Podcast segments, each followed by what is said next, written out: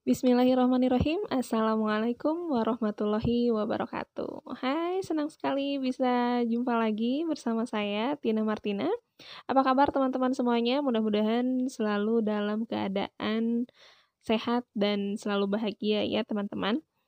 Oke, seperti janji saya kemarin, hari ini saya akan melanjutkan cerita saya tentang keseruan para mahasiswa Institut Ibu Profesional di kelas Bunda Sayang di zona 7 ini. Zona 7 dengan tema pendidikan seksualitas pada anak. Di hari pertama kami sudah mendapatkan kelompok kami ya, yaitu saya berada di kelompok 14 beserta teman-teman yang lainnya. Nah, di hari kedua ini kami sudah berada dalam grup WhatsApp yang e, terdiri dari teman-teman dengan kelompok 14 lainnya.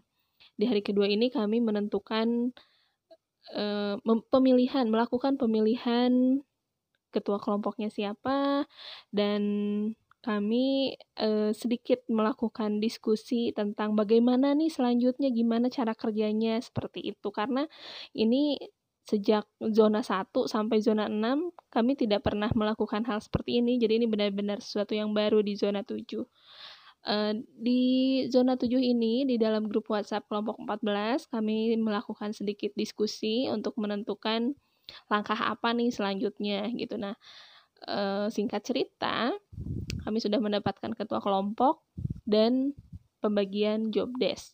Ada tim satu sebagai perangkum materi tim 2 yang menyusun slide PowerPoint untuk presentasi, dan kelompok 3 yang bertugas untuk menyajikan materi dalam live nanti kalau terpilih gitu.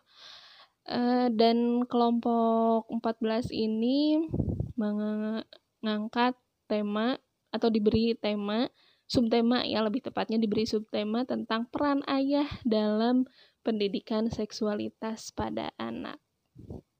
Oke, hari pertama itulah yang kami lakukan. Eh, sorry, ini hari kedua ya. Di hari kedua itu yang kami lakukan. Eh, mau tahu kelanjutan ceritanya di hari ketiga kami melakukan apa? Oke, seperti yang kemarin ya. Kita lanjut nanti di day 3 di sesi selanjutnya. Oke, terima kasih sudah mendengarkan. Wassalamualaikum warahmatullahi wabarakatuh.